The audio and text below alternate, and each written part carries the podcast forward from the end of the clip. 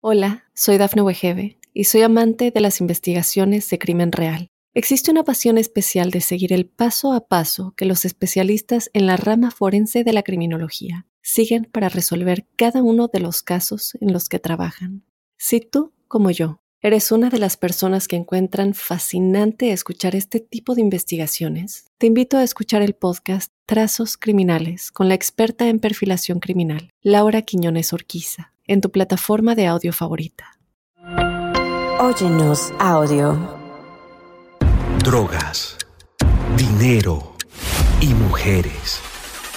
Conoce las historias de los jefes de cárteles más poderosos basados en hechos y testimonios reales.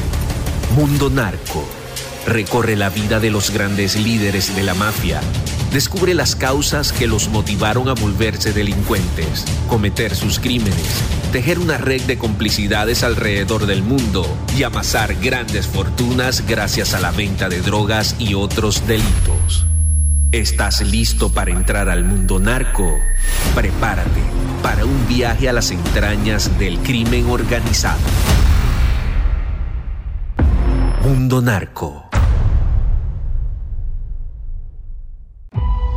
Bienvenidos a Mundo Narco, los secretos de la mafia. Bueno, pues lo prometido es deuda.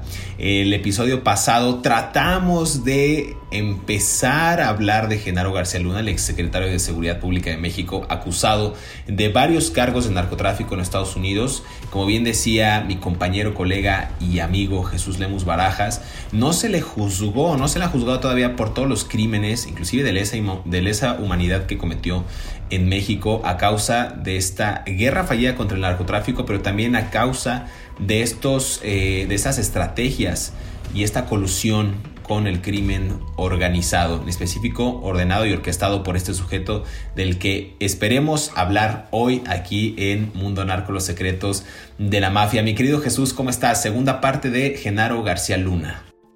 Gracias, mi querido José Luis Montenegro. Siempre un gusto saludarte y poder darle continuidad a esta plática que dejamos desde el podcast anterior. Pues muy interesante porque te digo, mil, mil podcasts que hagamos, mi querido José Luis, y te lo digo en serio, ¿eh? Y te lo digo en serio. No es pose ni nada, ni es retórico. Mil podcasts que hagamos, no podríamos descifrar todavía la trayectoria de Genaro García pero es un buen principio comenzar con estos podcasts. Así es de que vamos a tratar de, de, darle continuidad y yo te agradezco mucho esta posibilidad que me das para platicar el mundo narco de los secretos de la mafia. No, gracias a ti, mi querido Jesús. Y, antes de entrar en materia, agradecemos a toda la gente que nos escucha en Spotify, en Apple Podcast, en Amazon Music y en Radio. Gracias por suscribirse. Por favor, siga recomendando este material para que podamos llegar a más descargas, a más audiencias. Pues mira, justo tema Genaro García Luna. Hablamos de que lo llevan al Centro de Investigación y Seguridad Nacional, ingresa a los 21 años, aprende técnicas de inteligencia que a mí me parece fabuloso tener una edad 21 25 y aprender los tejes y manejes de la política mexicana de la inteligencia y de la seguridad nacional. Ojo, porque quizás es la etapa en la que más hambre tienes, la que más hambre tienes de conocer, de hacer, de proponer la gente que ha tenido su primer trabajo a esa edad, a los 18, a los 21, sabe que quiere comerse el mundo y quiere encontrar respuesta a absolutamente todo. Bueno, pues ahí estaba Genaro García Luna en la primera línea de fuego con presidentes como Carlos Salinas de Gortari, como Ernesto Cedillo Ponce de León, aprendiendo todo sobre la seguridad nacional y sobre las mafias. Te decía Jesús, nada más para hacer esta acotación en el podcast pasado, que tengo una, buena camaradería con Jorge Carrillo Lea, quien fue el exdirector del CISEN y quien fundó esta organización eh, en 1989, por ahí. Entonces, me parece interesante las acotaciones que él hace respecto a este sujeto García Luna, quien pues lo consideraba un elemento bastante disciplinado, un elemento tímido y un elemento como muy inteligente a la hora de hacer y cumplir con las órdenes que se le decían. Entonces, me parece esas tres características muy buenas, pero también muy perversas, si te das cuenta, después todo lo que pasó en su carrera, tanto política, que podíamos mezclar la carrera política delictiva. Exactamente. Son, son, son temas como a considerar y a decirle a nuestra audiencia cómo ¿Cómo, es que hay que tomar todas estas, estos parámetros de medición que tenemos sobre García Luna, hay que irlos tomando también en su justa medida, porque también, y en un mundo así como tan maniqueo como el de hoy, pues no todo es blanco y todo es negro, ¿no? O sea, tiene sus, también tiene sus matices. Y hay que establecer también un principio, mi querido José Luis, en el tema de García Luna. Digo, yo llevo años igual que tú, yo llevo años estudiándolo y la verdad es que no siempre fue malo Genaro García Luna. Hubo un momento, un momento en que más allá de sus filias personales y de sus fobias personales, hubo un momento en que fue un excelente elemento de servicio a la nación fue un excelente policía, fue un espía dedicado al servicio del Estado, sin importar quién estuviera en el cargo. Entonces, si hubo un momento en que Genaro García Luna tuvo la pretensión de servir leal y patrióticamente, repito, leal y patrióticamente a la nación. Pero hubo también un momento en que se pervierte. Mira, yo te digo, hay, hay una etapa entre, eh, de García Luna entre que entra al CISEN y entre que lo designan a investigar, y ya ese te lo voy a platicar más adelante, investigar un secuestro de un gran empresario mexicano, en ese lapso, que se pasarían a lo mejor cuatro años, creo que son como cuatro años, tres años, lo que pasa en ese lapso, encontramos a un Genaro García Luna bien dispuesto al trabajo, bien dispuesto al servicio a la patria, bien dispuesto a realizar su labor a la que estaba encomendado. Y te lo digo así, Recordarás que ya platicábamos que Eduardo Pontones Chico eh, lo ingresa al, al, servicio de espionaje del Centro de Investigación y Seguridad Nacional. Todavía Genaro García Luna en aquel tiempo aún era estudiante de la carrera de Ingeniería Mecánica en la UAM. Y aún así se rompe el protocolo. Es la primera ocasión en la que el CISEN rompió el protocolo para que una persona que entraba a la carrera del espionaje ingresara sin haber concluido su carrera universitaria, porque es un requisito fundamental para todos los espías mexicanos que entran al CISEN, bueno, hoy se llama Centro Nacional de Inteligencia, tener la carrera de licenciatura. Entonces, en este caso, Genaro García todavía no tenía la carrera de licenciatura, todavía le faltaban dos años para terminar la carrera de ingeniería mecánica y Eduardo Pontones Chico ya lo estaba llevando a la, al CISEN. La primera tarea que le encomiendan como agente del CISEN es que infiltre a un grupo de estudiantes y a un grupo de maestros que en aquel tiempo, estamos hablando de 1989, que en aquel tiempo estaba organizando una revolución en la zona de Chiapas. Recuérdate que ahí, en, el, en la Universidad Autónoma Metropolitana, estaba surgiendo, porque ahí daba clases el famoso comandante del Ejército Zapatista de Liberación Nacional, comandante Marcos, el subcomandante Marcos. Bueno, el subcomandante, ahí en aquel tiempo, en las aulas de la Universidad Autónoma Metropolitana, el subcomandante Marcos estaba dando clases, claro, con su nombre real. y, la, y la tarea que le encomiendan en el CISEN a Genaro García Luna es buscar, investigar quién era y hacia dónde estaba llevando a cabo ese movimiento social que estaba haciendo aquel profesor de la universidad, que luego lo veríamos aparecer como el subcomandante Marcos. Y entonces Genaro García Luna, como incipiente investigador del CISEN o espía del CISEN, comienza a establecer las relaciones de con quién se llevaba bien eh, aquel, aquel, este, aquel profesor de apellido Guillén y se llevaba bien con algunos este, estudiantes y crea toda una red. Y Genaro García Luna es el primero del CISEN que da a conocer dentro del, aparato de, de inteligencia mexicana el surgimiento del movimiento zapatista en la zona de Chiapas. Y eso le vale muchos puntos a Genaro García Luna y le vale muchos puntos a Eduardo Pontones Chico, porque Eduardo Pontones Chico pasa de ser administrador a ser director del Centro, del, Centro de Inteligencia Mexicana. Entonces, del famoso CISEN. Eso es cuando Genaro García Luna, ahí, ese, ese acto de encontrar la, insurrección que se estaba dando en Chiapas, eso es lo que lo convierte en un verdadero hombre al servicio del Estado y comienza a ser visto, no nada más por el secretario de gobernación, comienza a ser visto por el propio presidente de la República.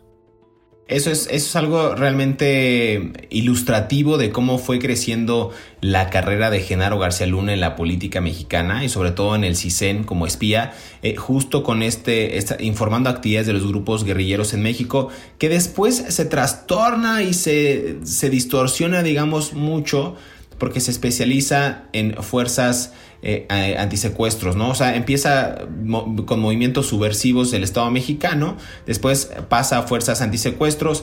Y el éxito de García Luna, además, creo yo que de sus aptitudes para la investigación, eh, hablabas tú de los secretos sucios de funcionarios. Yo creo que insisto, capitalizó demasiado bien el hecho de conocer los archivos, de atajar las comunicaciones, de filtrar información, de hacer esta triangulación de datos, que a ver, estamos hablando de los años 90, estamos hablando del surgimiento del movimiento zapatista de liberación nacional que empezó por ahí del 91, 90, 94, y a ver, son temas interesantes porque no había tecnología, no había redes sociales, no había teléfonos celulares tan sofisticados, es decir, había realmente que hacer un trabajo de campo para encontrar el contacto, para establecer algún eje de comunicación, alguna pista. Entonces era el clásico cuélgate del alambre para saber qué era lo que estaban hablando las demás personas y encontrar esos documentos, esos secretos sucios, esos contactos.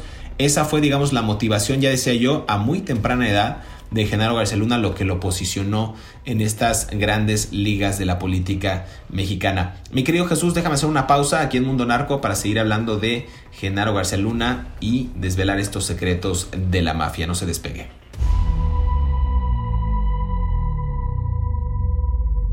Hola, soy Dafne Wegebe y soy amante de las investigaciones de crimen real. Existe una pasión especial de seguir el paso a paso que los especialistas en la rama forense de la criminología siguen para resolver cada uno de los casos en los que trabajan. Si tú, como yo, eres una de las personas que encuentran fascinante escuchar este tipo de investigaciones, te invito a escuchar el podcast Trazos Criminales con la experta en perfilación criminal, Laura Quiñones Orquiza, en tu plataforma de audio favorita. Cuando ya ostentaba el cargo de secretario de Seguridad Pública, Genaro García Luna fue presuntamente secuestrado por Arturo Beltrán Leiva, líder del cartel de los Beltrán Leiva y entonces socio criminal de Joaquín El Chapo Guzmán. Durante el juicio contra el ex secretario de Estado celebrado en Nueva York, Estados Unidos, en enero del 2023, el testigo Sergio Villarreal Barragán, alias El Grande, refirió que el hecho fue más bien una invitación de la organización para que el licenciado fuera a la casa del patrón a tomar unos whiskies. En aquella supuesta privación ilegal de la libertad, el político y el narcotraficante tomaron alcohol, rieron y platicaron de los acuerdos antes pactados, según Villarreal Barragán. Cuando Beltrán Leiva se enteró de que García Luna viajaba por el territorio del estado de Morelos, le pidió a Villarreal Barragán que fuera a buscarlo. Acatando las órdenes de su jefe, Villarreal Barragán conformó un grupo táctico de 100 sicarios que portaban uniformes de la FEA, Fuerzas Especiales de Arturo, e interceptaron el convoy del exfuncionario mexicano sobre la carretera de Cuernavaca-Tespotlán. Le bloquearon el paso con más de 35 vehículos. El grande García Luna extendieron sus brazos en señal de reconocimiento, pero a la distancia, cuando ambos descendieron de sus vehículos, pactaron viajar juntos en una sola camioneta y con escolta reducida hacia la casa de Arturo Beltrán Leiva. Y así fue. El encuentro se prolongó por horas hasta que cayó la noche según el relato. Al terminar el encuentro, al cual se había unido Héctor Beltrán Leiva, se despidieron de mano y contentos por el afianzamiento de la protección y libertad de operaciones del trasiego de drogas en la República Mexicana. Horas más tarde, el grande habría salido a buscar al fallecido cantante mexicano Joan Sebastián para amenizar una fiesta que duró dos días. Regresamos a Mundo Narco, estamos hablando de Genaro García Luna, el exsecretario de Seguridad Pública de México, vinculado a delitos relacionados con el narcotráfico en México. Mi querido Jesús, hablamos de sus primeros años en el CISEN, cómo García Luna logra afianzar eh, esta información de actividades de grupos guerrilleros en México, se especializa en fuerzas antisecuestros y yo creo que lo que le valió aún más eh, reconocimiento e inclusive promoción dentro de esta agencia de inteligencia eh, es el uso de esos secretos sucios, digamos, de funcionarios para asegurar su posición dentro de este eje. Yo creo que de eso va la política mexicana. Lo hemos visto actualmente, por ejemplo, con, con la gobernadora Laida Sansores, cómo pueden estar filtrando información, atajando llamadas. Y aquí hay una clásica, una, una frase clásica y emblemática de, de Jorge Carrillo Lea que, que, me platicaba hace unos días. Yo le contaba que cómo era la tecnología ahora, cómo era diferente, qué había de diferente. Y me decía, oye, a ver, espérate, es que la tecnología hay donde está el dinero. O sea, tú puedes comprar en este momento en Estados Unidos lo que tú quieras para poder un dron, ¿no? Un dron antes era impensable volar un dron. Tú puedes comprar un dron ahorita en tu casa y volarlo en tu unidad habitacional donde sea y ver qué, está haciendo la gente. No lo estamos proponiendo ni recomendando, ¿verdad? Pero es decir, es accesible y es asequible para todo el mundo. Entonces, la tecnología está donde está el dinero y viceversa. ¿Y quién tiene el dinero? Pues el Estado. Entonces, de eso se aprovechó García Luna para usar toda la información a su favor, mi querido Jesús. Yo, que, yo pienso, mi querido José Luis, que eh, García Luna entendió plenamente aquella máxima que luego nos propondría Ortega y Gasset, es el hombre y sus circunstancias. Y creo que García Luna no sería el hombre actual que es sin las circunstancias que le rodearon en aquel momento. Hay que recordar que García Luna, y yo siguiendo con el hilo histórico de este, de este caso, te digo que García Luna, después de que desvela el asunto de Chiapas, el ZLN, quiénes estaban al frente, quiénes eran los subcomandantes, cómo se habían armado, y esto todo con tiempo se lo hizo saber al gobierno federal. Hizo su propio estudio, su análisis, lo, entrega. Las gentes responsables de aquel tiempo del CISEN lo hicieron llegar a la presidencia de la República, Carlos Salinas de Gortari, que Carlos Salinas de Gortari esperó pacientemente las razones que él tuvo, pues eran válidas para él, él no quiso intervenir en forma inmediata para, para pagar antes de que naciera el movimiento del ZLN. Él sabrá, pero él siempre tuvo la información y con ello también tuvo conocimiento de quién había elaborado aquella información. Y desde Carlos Salinas de Gortari supo que el que elaboró esa información en realidad era un muchacho que se llamaba Genaro García Luna y desde ahí comenzó a observarlo. Y no nada más él, sino el que llegó luego a ser presidente de México, después de Carlos Salinas de Gortari, el tal Ernesto Cedillo Ponce de León, también tuvo muy en la mira de quién era el muchacho del CISEN que había descubierto el movimiento del ZLN y lo comenzó a observar muy detenidamente.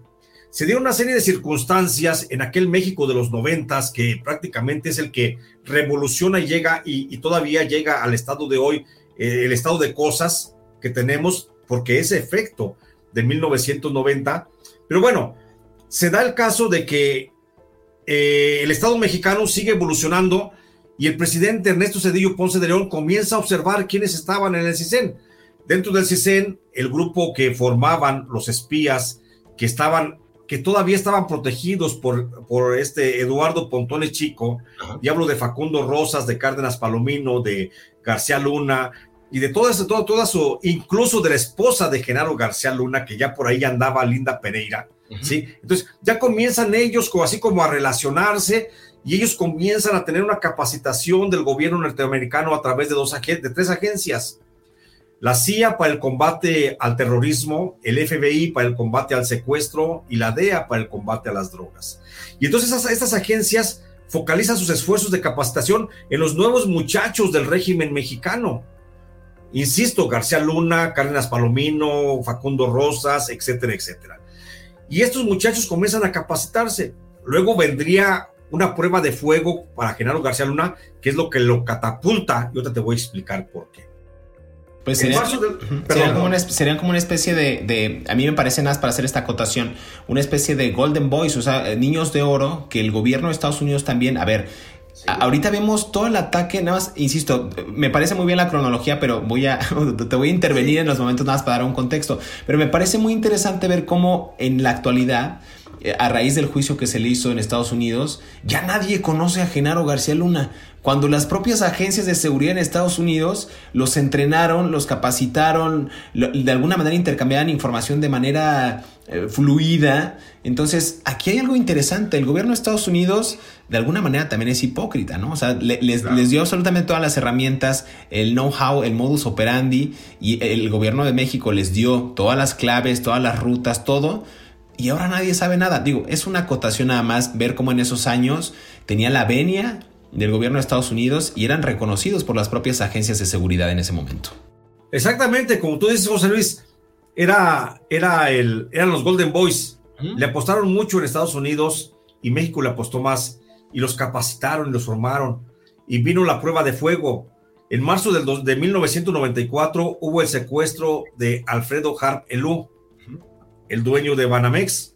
Y Alfredo Harp Elú era el hombre más importante de México, incluso más importante que Carlos Slim, su primo porque Carlos Slim apenas acababa de hacerse de Teléfonos de México, que ese es también un punto importante, porque Teléfonos de México se convirtió en una subsidiaria de los servicios de inteligencia del gobierno mexicano. Acuérdate que antes no había teléfono celular y la única forma de espiar a la gente que necesitaba espiar el Estado mexicano se hacía a través de las líneas de teléfonos de México.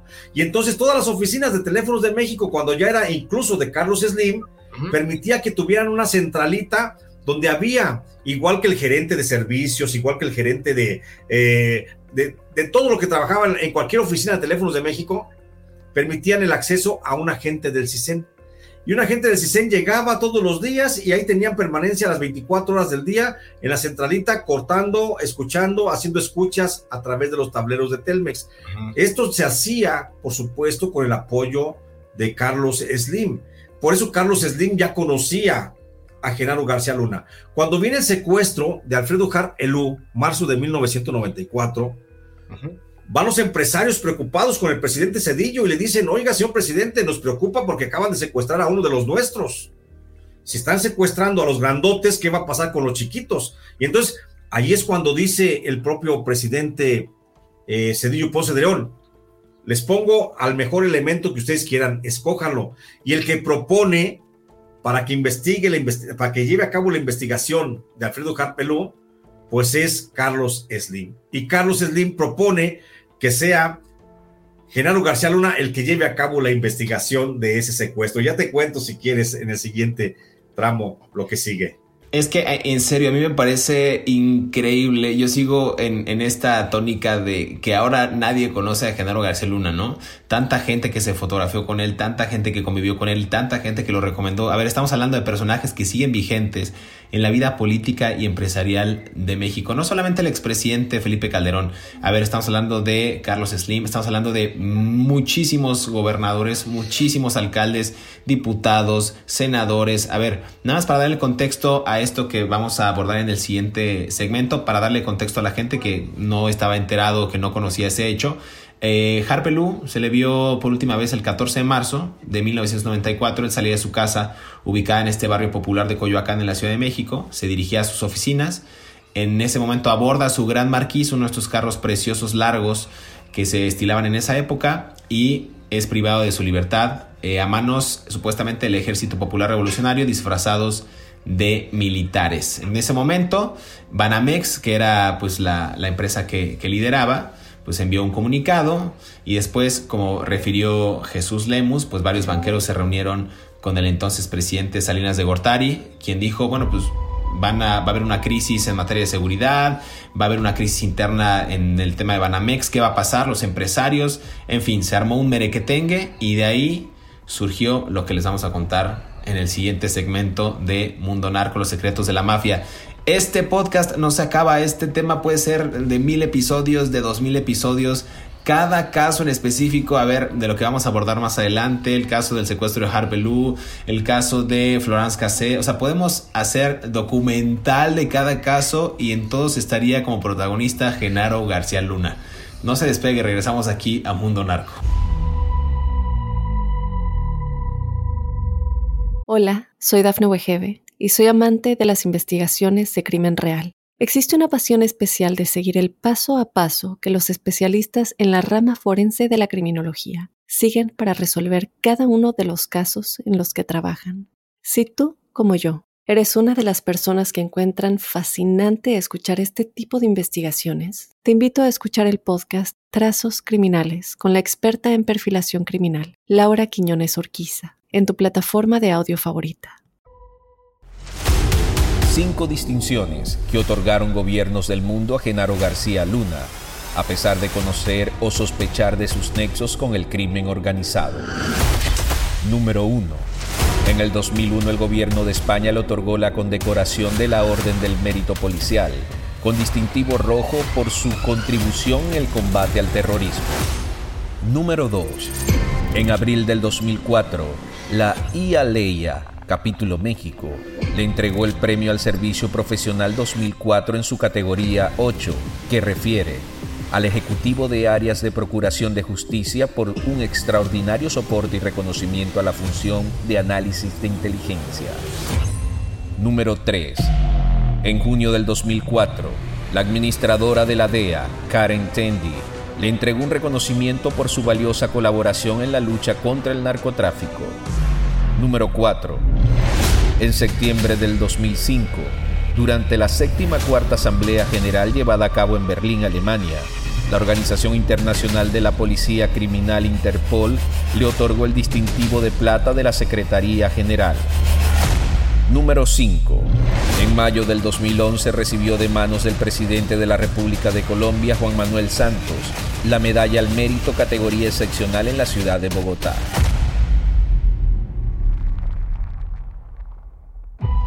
Regresamos a Mundo Narco, los secretos de la mafia, hablando de Genaro García Luna. Eh, mi querido Jesús, nos quedamos en este secuestro del banquero Alfredo Harbelú y cómo es que nada más y nada menos, eh, ya decía yo que antes las, filtraciones y estos métodos de investigación de espías mexicanos se hacían con el clásico cuélgate del alambre, bueno pues había agentes del CISEN, dices tú que en teléfonos de México, eh, literal, haciendo la intervención de las comunicaciones para sacar información estratégica de ciertos casos de ciertas investigaciones en curso. Y es precisamente Carlos Slim quien recomienda a Genaro García Luna como el, valga la redundancia, el agente encargado o orientado a eh, este, esta negociación, esta investigación del secuestro de Harp Elú. Así es, mi querido José Luis, pues como ya estableces, para no repetir, ya eh, Alfredo, perdón, Alfredo Harp Elú fue secuestrado, su primo Carlos Slim Elú, pues muy preocupado, va ante la presidencia de la República, le pide el presidente que proponga a alguien del máximo nivel de investigación o de inteligencia del gobierno estatal, del gobierno federal, para que lleve a cabo la investigación. Y Alfredo, perdón, y Carlos Slim es el que termina diciendo que lo investigue Genaro García Luna. Ya conocía a Genaro García Luna, porque García Luna era de los que llevaban el control de las centralitas de inteligencia en cada una de las oficinas de Telmex en todo el territorio nacional. Por eso le pide que sea Genaro García Luna. Genaro García Luna además tenía la carta de que estaba capacitado por elementos del FBI en tema antisecuestro. Ya lo dijimos que fue capacitado en, por el FBI, por la CIA y por la DEA en antisecuestro, terrorismo y antinarco. Entonces, él era un hombre muy capacitado, era un hombre muy eh, capaz para llevar a cabo la investigación y por eso la lleva a cabo. Aquí, hasta ahí, donde el poder económico, el poder político y el poder internacional se habían fijado en ese término que tú dijiste, en el Golden Boy, que, que, estaban viendo en Genaro García Luna, pues eso ya prácticamente estaba reposicionando a García Luna. García Luna nada más le faltaba un solo poder fáctico para llegar a ser el hombre que fue. Y era el de, la su relación con la delincuencia. ¿Cómo llega esa relación de la delincuencia? Pues Genaro García Luna comienza a investigar, comienza a, desplegar todo su trabajo para, establecer quién se llevó, quién secuestró a Alfredo Jarpelú, y en esas relaciones se interrelaciona con un narcotraficante de nombre Alcides Magaña. Y Alcides Magaña, el famoso metro, que en aquel tiempo era parte del Golfo, del cártel del Golfo, allá en la zona de Tabasco, justamente por allá, por la región de la península, por el sureste, Campeche, Quintana Roo, Yucatán, comienza a tener una relación con él. Y García Luna es cuando le pide que le ayude a ubicar a los secuestradores, dónde estaban, quién tenía a Alfredo Harpelú. Y el que realmente hace la investigación del secuestro de Harpelú es Alcides Magaña, y Alcides Magaña le hace toda la investigación y le dice a Genaro García Luna, ya tengo ubicado a Harpelú, está en Guerrero, se lo llevó un grupo del EPR, es fulano, sultano y perengano, y entonces García Luna con su equipo de, de la policía lanza el operativo, va, logra el rescate y logra la detención de dos presuntos secuestradores. Después las noticias dirían que se pagaron 30 millones de dólares por el secuestro, por el rescate del secuestro, pero la verdad es que fue, fue una cosa nada más de términos de para el cobro del seguro. No sé, o sea que el señor Harpelú le sacó hasta 30 millones de dólares, de dólares, no de pesos. Dólares. 30 millones de dólares a su secuestro. Y eso, por supuesto, que pone muy contentos a los empresarios y comienzan a ver en Genaro García Luna a un hombre de resultados, a un hombre eficiente, a un hombre que no nada más tenía que estar trabajando en lo subterráneo desde los oscuros sótanos del CISEN, sino que también tenía que estar saliendo a la luz pública para que diera la cara por este grupo de empresarios que estaban haciendo en México, los Harpelú, los, los Bayeres, los eh, Slim, los Salinas Pliego, por todo ese grupo de empresarios que estaban haciendo en México, tenía alguien que estar viendo por ellos.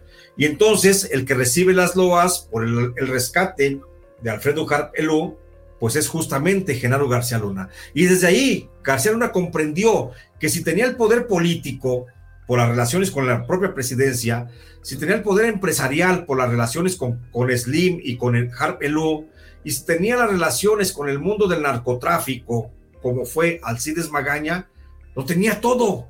Y entonces ahí es cuando él entiende que está del otro lado y otra vez se vuelve a convertir en el hombre y sus circunstancias.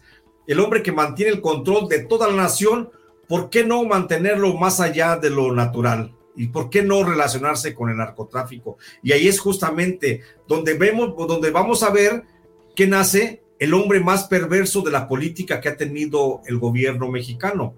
Un funcionario público que por un lado dice, defiendo al pueblo, protejo las leyes, privilegio las leyes, perdón, privilegio las leyes y voy contra el narcotráfico, pero por otra parte protegía al narcotráfico y se olvidaba realmente del pueblo. Y ahí fue donde se dio la gran traición, mi querido José Luis. Yo creo que un juego de tensiones, ¿no, Jesús? Porque el, el, hecho de tener al Estado o tener el reconocimiento del Estado, a ver, ya tienes por una parte que el Estado te avala a ti y te toma en cuenta y en consideración para actividades de importancia y relevancia nacional como es la seguridad, ¿no? La seguridad pública y a ver, ya la seguridad nacional, estás hablando de inteligencia y de datos más, más sensibles para la ciudadanía. Tienes al sector empresarial ya ganado que sabe que tú actúas conforme a derecho, ¿no?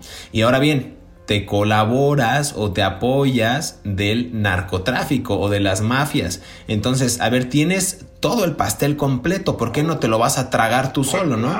Entonces, pues, o sea, él, él, él fue lo que hizo. A ver, a mí me parece interesante ver cómo este sujeto pudo haber emulado quizás las mismas prácticas, inclusive que Pablo Escobar ya nada más le faltó poner y aventar carros bomba en la, en la Plaza de la Constitución para decir, a ver, aquí mando yo, Aquí los, cacahuates truenan porque yo digo, pero era un, sujeto que tenía creo que el mismo poder que, aquel legendario capo colombiano y logra Justo más adelante ya hablaremos de ello. Se nos está yendo el tiempo como agua, mi querido Jesús. Durante el sexenio de, Ernesto Cedillo Ponce León, avanzando un poco en, la, en esta cronología que bien has llevado, eh, en el 99 se incorpora a la extinta Policía Federal preventiva, que también sería otra atribución, ya una, una gran secretaría, una gran función al frente del Estado, en el que él ya tiene toda la confianza de un mandatario, de un primer este, funcionario como lo era el presidente,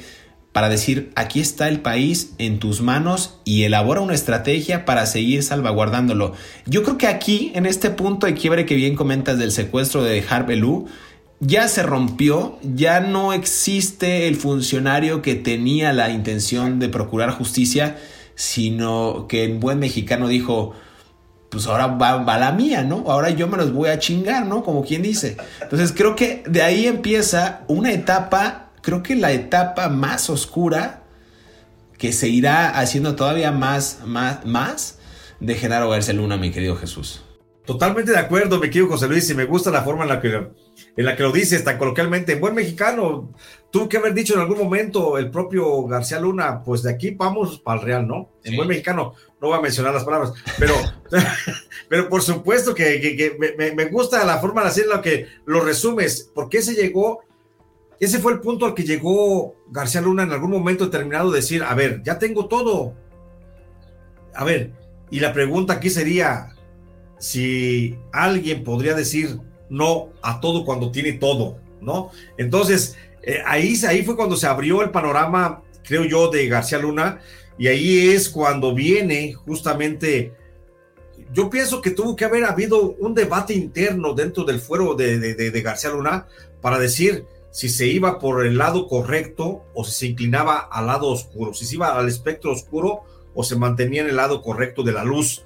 Entonces, pienso que ahí en un momento le ganó más, le ganó más seguramente aquellos días de pobreza, aquellos días eh, por robando autopartes, aquellos días en los que tenía que, que trabajar para llevar a la, a la, casa algo que comer, aquellos días en los que tenía que ser un chico modelo para sobresalir ante los demás. Creo que le pudo haber ganado mucho ese sentimiento, pero lo que viene después es lo verdaderamente perverso de García Luna cuando García Luna ya decide inclinarse hacia el lado oscuro y, ponerse al servicio del narcotráfico, que también son circunstancias, bueno, son situaciones eh, que podrían ser como meramente eh, de suerte, se podría decir, José Luis.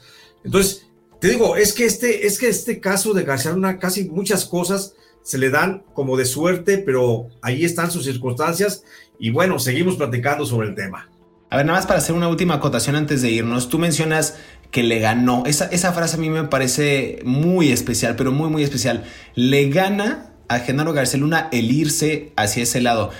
Tú y yo que hemos estado, que estamos en este lado del periodismo, cuando tenemos los reflectores, cuando nos reconocen, cuando nos dan un premio, cuando la gente te busca para entrevistas, se siente bien, ¿estás de acuerdo? se, siente, se siente padre que la gente reconozca tu trabajo. A ver, estás hablando de un funcionario que está recibiendo o que recibió en ese momento halagos, recibió reconocimiento, recibió inclusive cursos, la, la venia del gobierno de Estados Unidos, muchas cosas y te creces.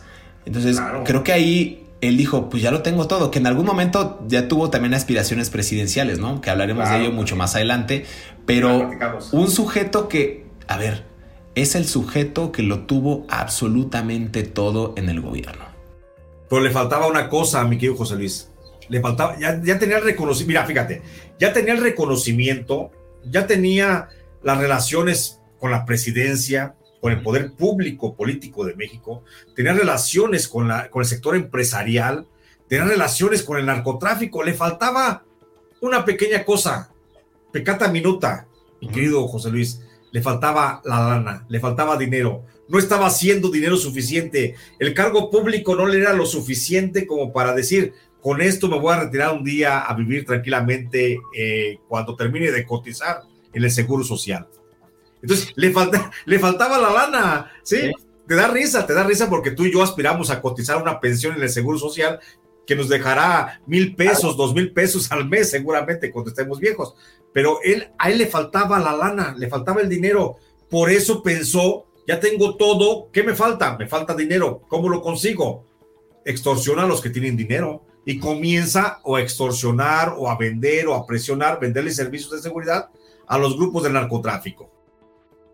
Y es así como empieza esta escalada del sujeto más oscuro, en verdad, de la política mexicana. Mi querido Jesús, se acabó el tiempo nuevamente en Mundo Narco, los secretos de la mafia. Por favor, recuérdanos tus redes sociales para que la gente te siga. Claro, estoy en Facebook como J. Jesús Lemus Barajas y en Twitter estoy como arroba Lemus Barajas. Y también me encuentran en mi canal de YouTube, si se quieren suscribir, mucho se los agradecería. Estoy como J punto Jesús Lemos y ahí me encuentran siempre. Perfecto, a mí me ubican en todas las redes sociales como arroba Montenegro J. Luis.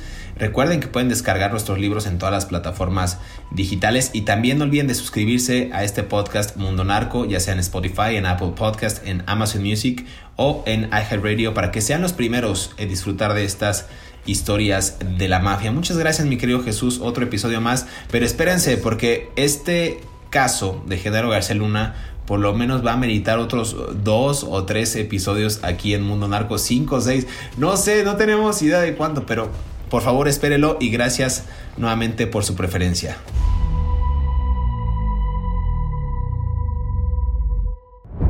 En el segundo día del juicio contra García Luna el Grande, reveló que el exsecretario de Seguridad y uno de sus colaboradores más cercanos, Luis Cárdenas Palomino, evitaron que el narcotraficante Edgar Valdés Villarreal, alias La Barbie, fuera prendido el día de su boda. Gracias a los convenios de seguridad entre México y Estados Unidos, García Luna y Cárdenas Palomino informaron a la Barbie de un operativo que se realizaría en la ciudad de Acapulco, Guerrero, donde fuerzas federales irrumpirían para aprenderlo. La información habría sido brindada por la DEA a los funcionarios de aquel país. Y con ese aviso, no fue nadie a la boda, ni la Barbie, dijo el grande. El peculiar testimonio causó risas en el octavo piso de la Corte de Nueva York. En noviembre del 2022, la Barbie, quien cooperó activamente con el cartel de los Beltrán Leiva antes de su captura en el 2010, ya no se encontraba bajo custodia de autoridades estadounidenses.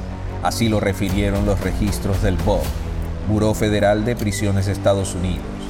De acuerdo con expertos de seguridad, la posible liberación de la Barbie de un centro penitenciario de máxima seguridad en el estado de la Florida obedece a que el otrora narcotraficante está cooperando activamente en una investigación criminal en curso o que forma parte de un programa de testigos protegidos en Estados Unidos. En algún momento se creyó que sería parte de los testigos en el juicio contra García Luna. Si te gustó este episodio, active el botón de seguir en la plataforma que nos estés escuchando, ya sea en Spotify, Amazon Music, Apple Podcast o iHeartRadio. Mundo Narco es un producto original de Mundo Now, todos los derechos reservados.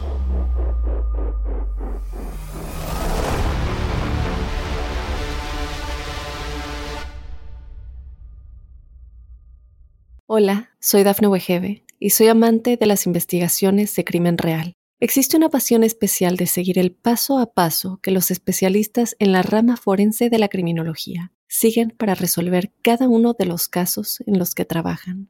Si tú, como yo, eres una de las personas que encuentran fascinante escuchar este tipo de investigaciones, te invito a escuchar el podcast Trazos Criminales con la experta en perfilación criminal, Laura Quiñones Orquiza, en tu plataforma de audio favorita.